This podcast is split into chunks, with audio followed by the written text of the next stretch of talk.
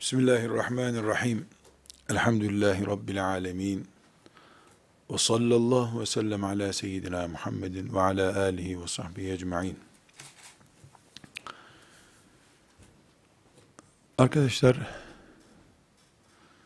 itfaiye ne işe yaradığını biliyorsunuzdur zannederim. İtfaiyeci, itfaiye işlerini gören adam demek. İtfaiye Arapça bir kelimedir. Yanan şeyi söndürmek demek. Türkçedeki itfaiyeci yanan şeyi söndüren görevli anlamına geliyor.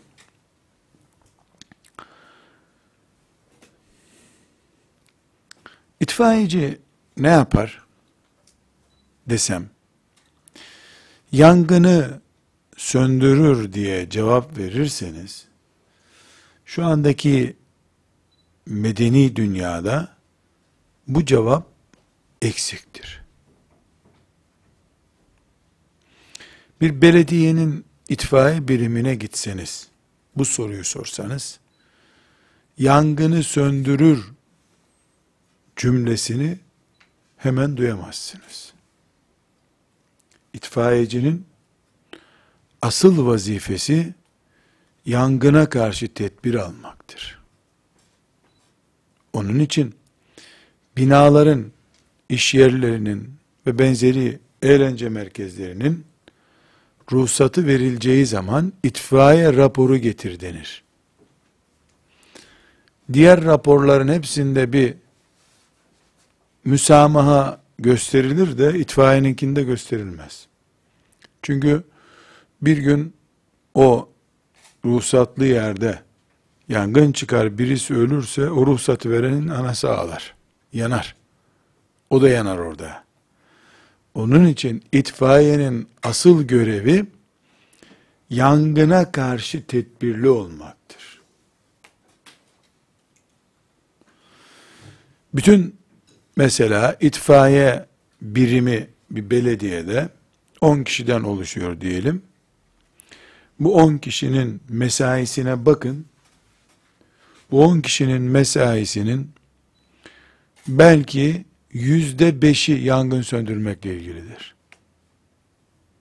Yüzde 95'i de yangına karşı tedbir almak, ruhsat vermek, sağlam mı, işliyor mu diye gidip bakmaktır. Baca kontrolü yapıyorlar mesela. Bacası tıkalı mı bu binanın diye. Ama biz yüzeysel gördüğümüzde ne yapıyor itfaiyeci soru? Yangını söndürüyor. Kolayla cevaplandırmış oluyoruz biz. Eğer itfaiyeci yılda 10 yangın söndürüyorsa, şimdiki anlayışa göre, e, tedbirleri de itfaiyeci almazsa eğer, 10 yangın, bin yangın olur senede. Yangından korumak, yangını söndürmekten daha önemlidir. Daha akıllıcadır. İtfaiyeci de zaten bunu yapar. Demek ki itfaiyecinin birinci vazifesi yangının olmaması için tedbirli olmaktır. Bu tedbir şüphesiz odur şudur filan biz onu tespit edip bitiremeyiz yani mesleğimiz değil ama dışarıdan böyle. İki, Yangın olduğu zamanda itfaiyecinin vazifesi kendini yakmamaktır. Yine söndürmek değildir. Üçüncü görevi ise yanan ateşi söndürmektir. Bu sıralama akla da uygundur. Pratikte böyle zaten tedbirini alacak. İtfaiyeci olarak kendisi ateşte yanmayacak ve ateşi söndürecek. Ateşi söndürmek itfaiyecinin bilinen adı. Ama eğer yangını söndürürken onun etekleri tutuşursa yanarken bir bina yanacaktı. Biz ondan bin prim zarar edecektik. Orada itfaiyeci yanarsa bu bin, beş bin oldu. On bin oldu. İnsan çok değerli çünkü. Ve söndürecek kişimiz de yandı bu sefer. Ateşi söndürecek suyun bitmesi gibi bir şey bu. Bu üç şeyi unutmuyoruz. Ateş tehlikeli. Yakıyor. Onu söndürecek adam itfaiyeci. Ama itfaiyecinin vazifesi önce ateş çıkmasın, yangın çıkmasın diye tedbir almaktır. Nasıl tedbir alıyor? Kendi bileceği şüphesiz. İki, kendisi yanmayacak. Üç, yanan yangını söndürecek. Söndürmenin yöntemlerine göre. Şimdi güzel kardeşlerim, Almanya'da, İrlanda'da, Rusya'da veya Ankara'da, İstanbul'da, Bağdat'ta insanın olduğu her yer aynıdır aslında. Cidde ile Yemen'le, İstanbul'la, Frankfurt, Washington, London arasında insan yaşayan yer olduğundan dolayı bir fark yoktur. İnsan Yemen'de yaşadığında kaşları oluyor da Frankfurt'ta yaşayınca kaşı olmuyor mu? Orada susuyor da Frankfurt'ta su, hararet sorunu yaşamıyor mu? Aynı şekilde Yemen'deki insan, Nijerya'daki insan hırçın, geçimsiz, inatçı olabileceği gibi New York'taki insan da geçimsiz, iki dakika bir arada durulmaz adam olabilir. Yani huysuzluk veya nezaket. Hangisini alırsak alalım, insan sorunudur bu. Şehir değiştirmekle bu değişmez. Şu kadar olur, insan 50 derece sıcaklığın olduğu Urfa'da mesela nezle olma ihtimali yüzde beş ise işte bahar yumuşaklığı olan 3-5 derece soğukların veya sıcakların olduğu yerlerde yüzde ellidir nezle olma ihtimali. Ama nezle insan hastalığı olduğu için her yerde aynıdır. Avrupa'da yaşayan Müslümanlar şöyle bir şey düşünemezler. E burada Müslüman zaten azınlık canım. 80 milyon Almanın ortasında biz 2 milyonuz. Bu 2 milyonun içinde de Allah diyen samimi bir şekilde namaz kılan zaten 200 bin kişiyiz. Herhalde kavga edecek halimiz yok aramızda. Diye düşündüklerinde zaten biz Somali'de yaşamıyoruz ki. Almanya'da yaşıyoruz. Somali'deki gibi aç olmadığımıza göre açlıktan korkmaya ihtiyacımız yok. Biz aç olmayız. Almanya burası. Düşünmeleri kadar yanlış, çizgi dışı olur. Hayır. Doğrusu şudur. İnsan mı bu? 10 milyon Müslümanın yaşadığı bir şehirde hangi parazitleri çıkarırsa insan, 10 kişinin yaşadığı, yapayalnız kaldığı kutuplardaki bir köyde de aynı işi yapar. Şu kadar ki, 10 milyonluk bir şehirde, bunun sıklık oranı, bu olayla, bu parazitlikle karşılaşma oranı şu kadardır. 10 kişi ise nüfus az olduğu için karşılaşma oranı şu kadardır. Almanya'daki, Avrupa'daki mümin kardeşlerimizin oradaki gurbetlikten dolayı yani az olduklarından, azınlık bile denmeyecek kadar az olduklarından dolayı herhangi bir huzursuzluk çıkmasını ihtimal dışı görmeleri yanlış. Aksine azınlık ama şımarmak için de yeterli sebepler var ortada. E istediğin kadar hürriyet var. Kimse kimseye karışmıyor. Ne kadar parazit yaparsan o kadar meşhur oluyorsun. Protesto eden yok. Ana baba evladına karışmıyor. Kimse kimseye bir şey demiyor. Yani burada mikrobun yayılması için de daha fazla fırsat var.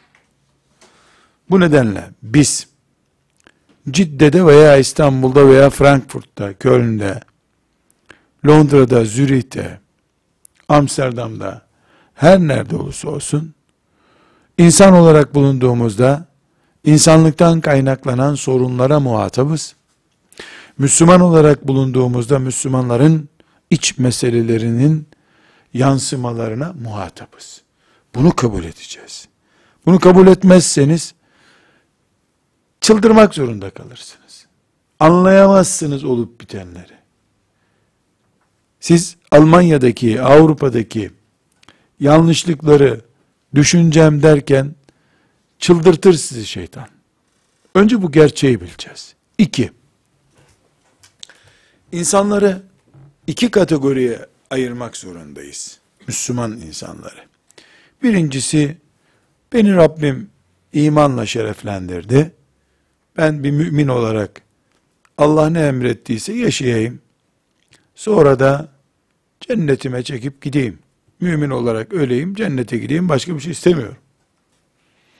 Bu beklenti sadık bir şekilde gerçekten hayata yansıtılarak uygulanırsa kimse kimseye bir şey diyemez. Yani adam iman edip cennete girmeyi düşünmüş. Allah yardım etsin. Bu birinci Müslüman profilidir. İkinci Müslüman profili ise bana ki Allah iman edip mümince yaşamayı nasip etti.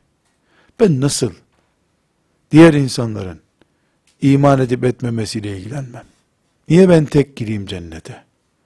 Önce benim annem babam, kardeşlerim, zamanla çocuklarım, sonra komşularım, sonra iş arkadaşlarım, sonra akrabalarım. Niye onları da alıp gitmeyeyim? Beraber oldukça, kalabalığımız arttıkça cennette, ben daha cennetlik bir insan olurum diye düşünen ikinci insan. Birinci insan cennete girer mi girmez mi nasıl tartışırız biz bunu? Allah dilerse girer. Ama ikinci insan peygamberlerin güttüğü siyaseti güden adam. Peygamberlere daha yakın. Cennete giren Allah'ın dostlarına daha yakın profilli bir adam. Cenneti ne kadar çok doldurursa Allah, o kadar daha fazla mutlu olacağını düşünen orijinal Müslüman o Müslümandır. O orijinaldir. Sizler İstanbul'da veya Frankfurt'ta nerede olursanız olun bu iki profilden birisisiniz. Mümin olduktan sonra elhamdülillah müminsiniz. Rabbim imanımızı sabit kadem etsin. Ebediyen imanımızdan bizi koparmasın. O yolda azimli olmayı bize müyesser kılsın. Yani elhamdülillah mümin tarafıyız. Onu, onda bir sorun yok inşallah. Sorun nerede?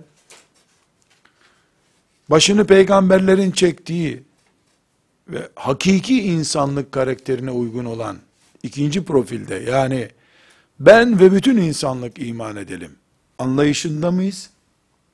Yoksa e ben iman et dedi. Allah iman ettim. Ne edeyim gerisini? Eş, eşim de iman ederse iyi olur. Hadi çocuklarım ederse daha da iyi olur. Babam da rahmet. Herhalde iyi iman etmişti o da. Düşünen sıradan cılız imanlı bir mümin. Bunun cennete girip girmeyeceği konusunu konuşmayız biz. İnşallah o da cennete girecektir. Mümin çünkü. Ama bu bencillik peygamberlerin bulunduğu tarafta yok. Bu bencil, egoizm hastalığından kurtulamamış insan bu. O zaman bu noktada tarafımızı belirlerken hangi taraftayız biz? İki gruptan hangisindeyiz tespit ediyoruz. İnşallah Rabbimin lütfu ile peygamberlerin başında bulunduğu bir insanın kurtulması için bir ömür feda etmeye hazır gruptanız. Bir gencin kelime-i tevhid yaşayarak ölmesi için, mümin olarak ölmesi için ne kadar uğraşmam gerekir ya da ne kadar uğraşırsam yaraşır, uygundur diye sorulduğunda bu soruyu gereksiz buluruz. Sen yaşadıkçadır bunun cevabı. Kitabımız, Kur'an'ımız Nuh Aleyhisselam'ı örnek veriyor. 950 sene diyor. Şu anda dünyada 950 sene yaşayan, onun onda biri kadar yaşayan da yok doğru dürüst. Ama ne var? Gaye bu.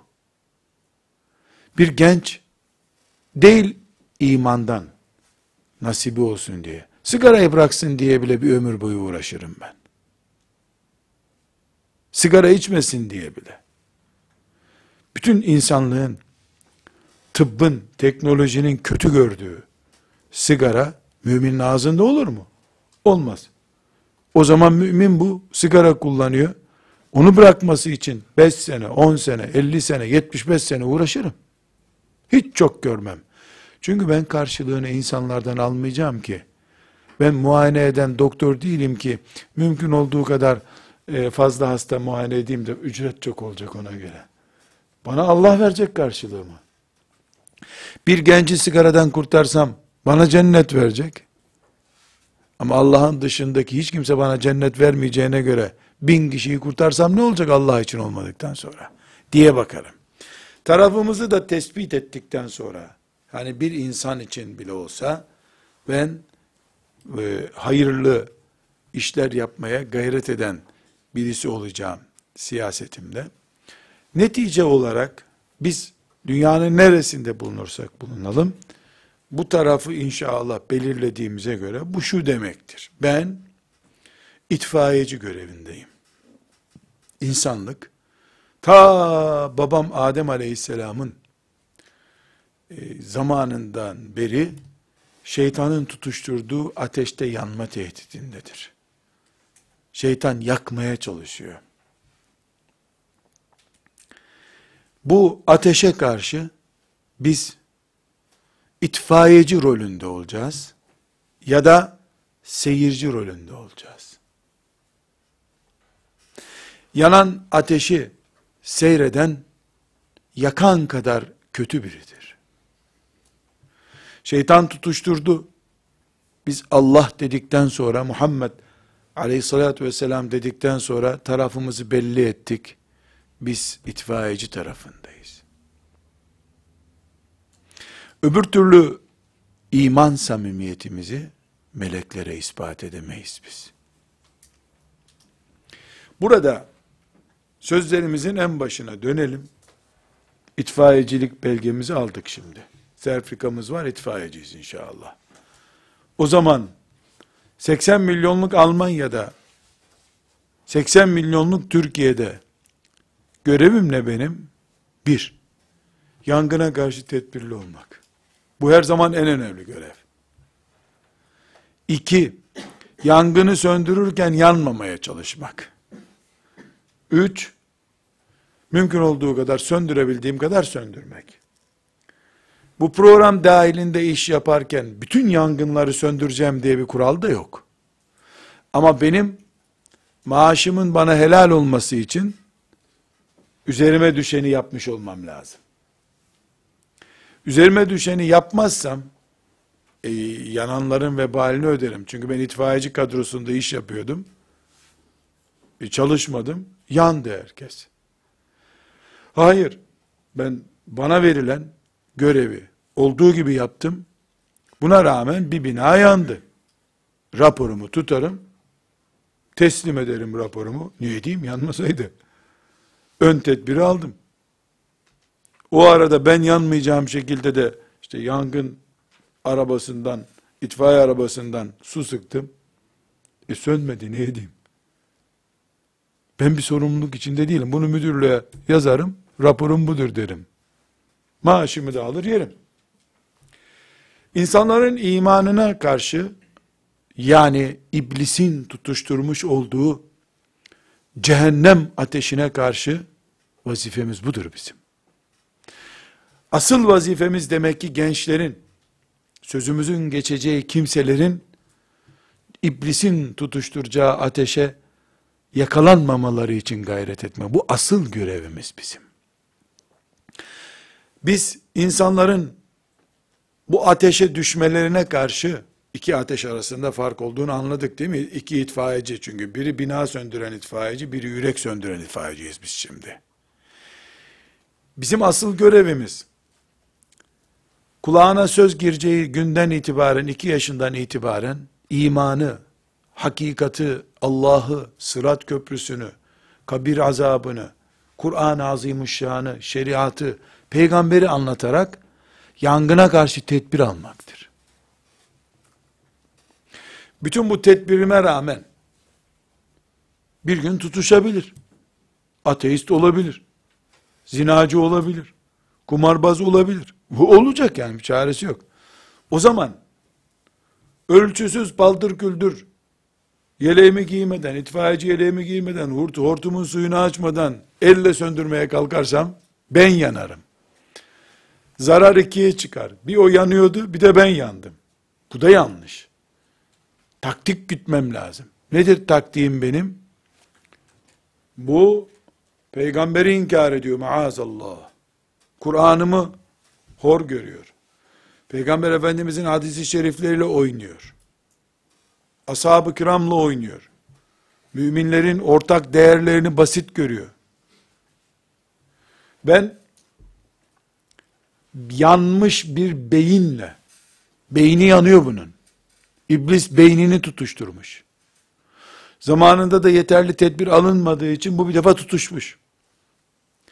Ben eğer kendim iyice Kur'an'ımı, peygamberimin sünnetini bilmeden 3 sayfa 5 sayfa kitap okudum, iki konferans dinledim diye kendimi itfaiyeci, süper itfaiyeci zannederek onunla oturur 3 gün 5 gün tartışırsam İblis onu tutuşturduğu gibi çaktırmadan beni de tutuşturacak o arada. Bu akıllıca değil. E ne yapacağım? Şehir itfaiyesine haber vereceğim. Çünkü bu benim söndürebileceğim bir yangın değil. Küçük bir çocuk değil. Ekolleşmiş kafasındaki bu düşünce. Sistematik hale gelmiş. Veya genç bir kız ateşe tutuşmuş gidiyor.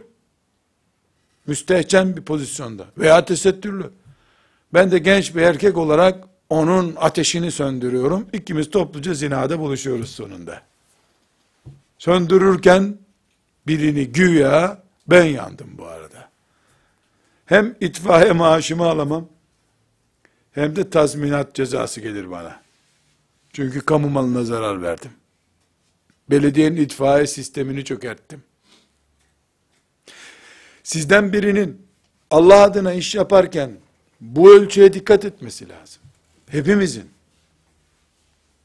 Veya rüzgarın ters tarafı istikametine geçiyorsun. Rüzgar ateşi körüklüyor. Sen öbür taraftan su sıkıyorsun. O su daha fazla tutuşturuyor onu. Çünkü rüzgar suyu da itiyor. Taktik hatası yapıyorsun. Uyuz, uyuz tartışıyorsun adamla. O tartışman yüzde onken onun itirazı yüzde otuza çıkarıyor onu. Senin yüzünden apartmanın bir katı yanacaktı, üç katı yanıyor bu sefer. Rüzgara karşı nasıl su püskürtüleceğini bilmediğin için. İtfaiyecinin taktik kullanması, herhangi bir şekilde sıradan bir iş yapması demek değildir. Rüzgarı hesap edeceksin. Onun fitneleri ne taraftan geliyor? Rüzgarı hesap edeceksin. Elindeki su miktarını hesap edeceksin. Ateşin barını hesap edeceksin. Oksijen bağlantısını hesap edeceksin. Ondan sonra suyunu kullanacaksın. Belki evin çatısı yanıp bitecekti yangın. Senin yüzünden komşu evler de yandı.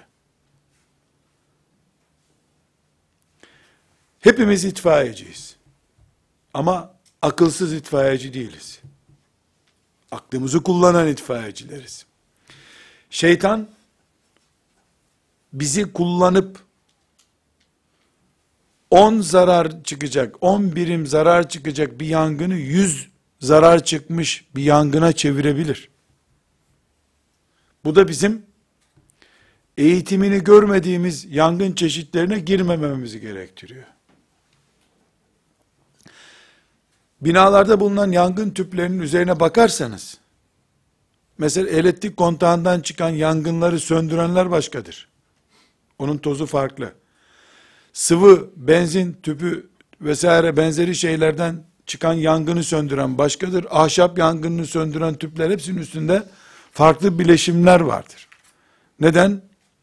Çünkü elektriğin kısa devresi olmasına yönelik e, bir tutuşma ile benzin var bir şeyin tutuşmasından çıkan yangın çeşidi aynı değil. Biz onun hepsine yangın diyoruz ama bu yangın çeşitleri var ki sen ona su sıktıkça daha fazla tutuşuyor. Benzinin üstüne su dökünce daha fazla tutuşturuyorsun, yayılıyor. Yani o suyun o hacmini çoğaltmasıyla ateşte 5 metrekareyken 8 metrekareye çıkıyor. Onun için ne yapıyorlar? Onun üstüne su sıkmıyorlar, köpük sıkıyorlar. Köpük onun oksijenle bağını kesiyor. İlim de böyle arkadaşlar. Fitneler, be- beyinlerde şeytanın ürettiği yangınlar da her zaman aynı değildir. Biri Allah'ın varlığından şüphe ediyordur. Elektrik kontağı gibi bir şey bu. Öbürü cinsellik fitnesine takılmıştır. Bu benzin yangını gibi. Biri de toplumdan cinnet geçirmiş bir havadadır. Anası babası dayısıyla kavgalıdır. Bu orman yangını gibi. Peki ben bunların hepsinde uzman olursam aç kalırım. İşte her şeyin uzmanı bilmeyeceksin kendini zaten. Yani sen kapasiteni sınırlı bileceksin. Sen söndürme birimi olarak göreve hazır bekleyeceksin. Allah seni nerede kullanmak istiyorsa kullanacak. Eğer bu şekilde mantıklı, hesaplı bir şekilde yapmazsak, Almanya'da Selefiydi, Hanefiydi, şucuydu, bucuydu derken, Almanın, yani Hristiyan olan, Müslüman olmayan Almanın ekmeğine yağ sürmüş olursun. Eğer Selefi diye bir grup mümin gençleri hadi la camiye gelip de bir de fitne çıkarmayın. Gidin caddede kılın namazını. Hadi Mekke'ye hepiniz. Hadi Araplara. Demeselerdi. Üç tane Müslüman kendilerine göre daha doğru yaptıklarını düşündükleri bir şey yapıp devam edecekler. İtildikçe onlar yayıl, yaya basıp daha fazla güçlenmesini sağlar gibi yayı güçlü hale getirdiler. İtme gücünü aldır, kal, abarttılar. E filanca Müslümanlar da. Bunlar tarikatçıdır. Ulan sanki Hristiyandır der gibi tarikatçı diyorsun Allah'tan kork ya. Bu da mümin kardeşin senin. Senin yapmadığın bir işi yapıyor da bu. E bunu niye böyle yani düşman gibi lanse ediyorsun? Ne oldu böylece? O da onu gördüğünde Hitler'i görmüş gibi hatırladı. Ha Hitler'in iskeletini gördüm. Ha genç yaşta sakal bırakmış bir selefi gördüm. Ne yapıyor şeytan? Üç tane küçücük çalılık yanıyordu bir yerde. Bir tır ağaç getirip oraya döküyor. Topluca yansın bunlar diyor. E sen 80 milyon Allah, ahiret, kabir diye bir düşüncesi olmayan bir kitlenin içinde 80 kişiydin. Birbirine uğraşıyorsun. Sen yangına körükle gidiyorsun. Türkçedeki atasözüyle yangına körükle gitmek deniyor. Sen yangına körükle gidiyorsun. Bir de bunu Allah için yapıyorsun güya.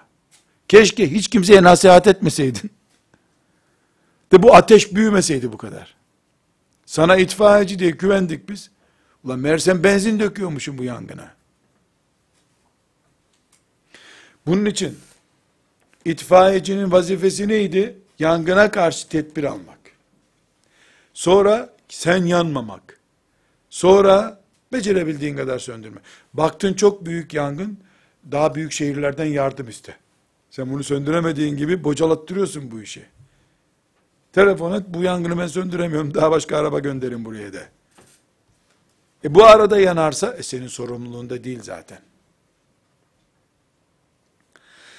Biz burada bir şehirdeki itfaiye görevlisiyle müminlerin toplumundaki genç bir mümini karşılaştırdık. Yangını bir binanın yanmasıyla bir müminin yüreğinin, beyninin yanmasını karşılaştırdık. Ama dikkat ederseniz itfaiyeci söndürmekle ilgili görevi olduğu halde yangının sorumlusu haline gelebilir demeye getirdik. İki meslekte de. Her ikisinde de. Halbuki peygamberler sallallahu aleyhi ve sellem cemiyen ve onların izinden gidenler ashab-ı kiram Allah'a davet edenler söndürme görevlisidirler. Tutuşturma görevlisi değildirler. Vazifemiz daha fazla tutuşturmak değil, en kısa vakitte en kolay yöntemle söndürmektir. Vazifemiz budur bizim. Bunu ne kadar becerebilirsek o kadar hem Müslümanlığımızın orijinal gereklerinden birini yerine getirmiş oluruz hem de o kadar insan kurtarmış oluruz. O kadar Peygamber aleyhisselamın mesleğine ve karakterine yakın hale gelmiş oluruz. Bundan ne sonuç çıkıyor kardeşlerim? Bu dünyadaki mevcut şehir yangınların bir bölümü itfaiyenin tedbirsizliğinden, itfaiyenin uygulamasındaki başarısızlığından dolayı bu hale gelmiştir. Filan e, orman itfaiye daha erken davransa belki yanmayacaktı. Filan iş yerinde pasajdaki insanlar ölmeyecekti belki itfaiye daha dikkatli davransaydı. Aynı şekilde Allah'a davet hükümlüsü hoca efendiler, yazan, çizenler, konuşanlar daha itfaiyeci mantığıyla hareket etselerdi, bugün Müslümanların bu sorunları olmayacaktı belki.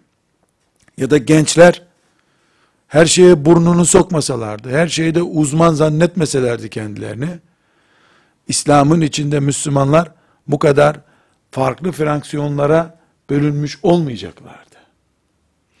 Bugüne kadar olan hatalar bizi ilgilendirmiyor. Bugünden itibaren biz ümmetimizin içinde en azından bundan sonra yeni bir sıkıntı çıkmasın. Mevcut orman yangını gibi yangınlar daha büyümesin diye gayret etmemiz gerekir. Hiç yapamazsam bari ben yangın nedeni olmayayım derim. En azından. Ama bir kenara çekilip de ümmetin gidişinden, Müslümanların akışından hiç ilgisiz yaşayanlar elbette allah Teala'nın huzurunda mahcup olacaklardır. Çünkü bir mümin bütün müminler kadar değerlidir. Bütün müminler de bir mümini kurtarmak için olduğu gibi gayret içinde olmak mecburiyetindedirler. İslam böyle bir dindir. Böyle bir dinle Allah bizi huzurunda görmek istiyor. Hepimiz dinimizin hizmetkarıyız. Hepimiz birbirimizden sorumluyuz. Ama beceremeyeceğimiz işlere burnumuzu sokarsak, kaş yaparken göz çıkarmış oluruz. Şeytanın sen aslında anlarsın bu işlerden dediğine de inanmayız. Kim dedi, nereden anladım? Ve burada son cümle olarak e, şunu maalesef söylemek zorundayım. Bu farklı bir itfaiyeci hastalığıdır. Ben filanca kendimden örnek vereyim. Filanca kardeşimin filanca yanlışını düzeltmek için uğraşırken mesela namaz kılmadığını düzeltip onu namazlı hale getirmeye çalışırken bunu Allah için ümmetin bir kişi artsın diye yapmam gerekirken umumiyetle şeytanın bulaştırdığı hastalık bunu menfaatim var. Şahsi bir galibiyet elde etmek, onu mağlup etmek istiyorum mantığıyla yaparım. Yani o mesela sigaranın zararı yoktur, haram değildir demesine karşı haramdır olduğunu ispat ettiğim zaman ben bir futbol takımının oyuncusunun öbür takımı yendiği zamanki lezzeti alırsam eğer bu Allah için olmaz. Bundan hayır çıkmaz. Bu yeni yangınlar üretir sürekli. Bu yeni yangın üretir. Ben Allah'ın peygamberinin şeriatının sesini yankılattıran bir hoparlör olmak durumundayım. Onu düzelmiş görürsem bundan mutluluğum artar. Düzelmemiş görürsem dinim ve ümmetim adına üzüntüm olur.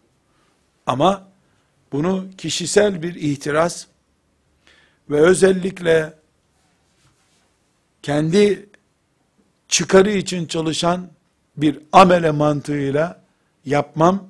Yaparsam zaten Allah bana yardım etmez. Allah'ın yardım etmediği işte balon gibi bir büyüklük görülse de o balondur, içi hava doludur, kısa zamanda patlar. Velhamdülillahi Rabbil Alemin.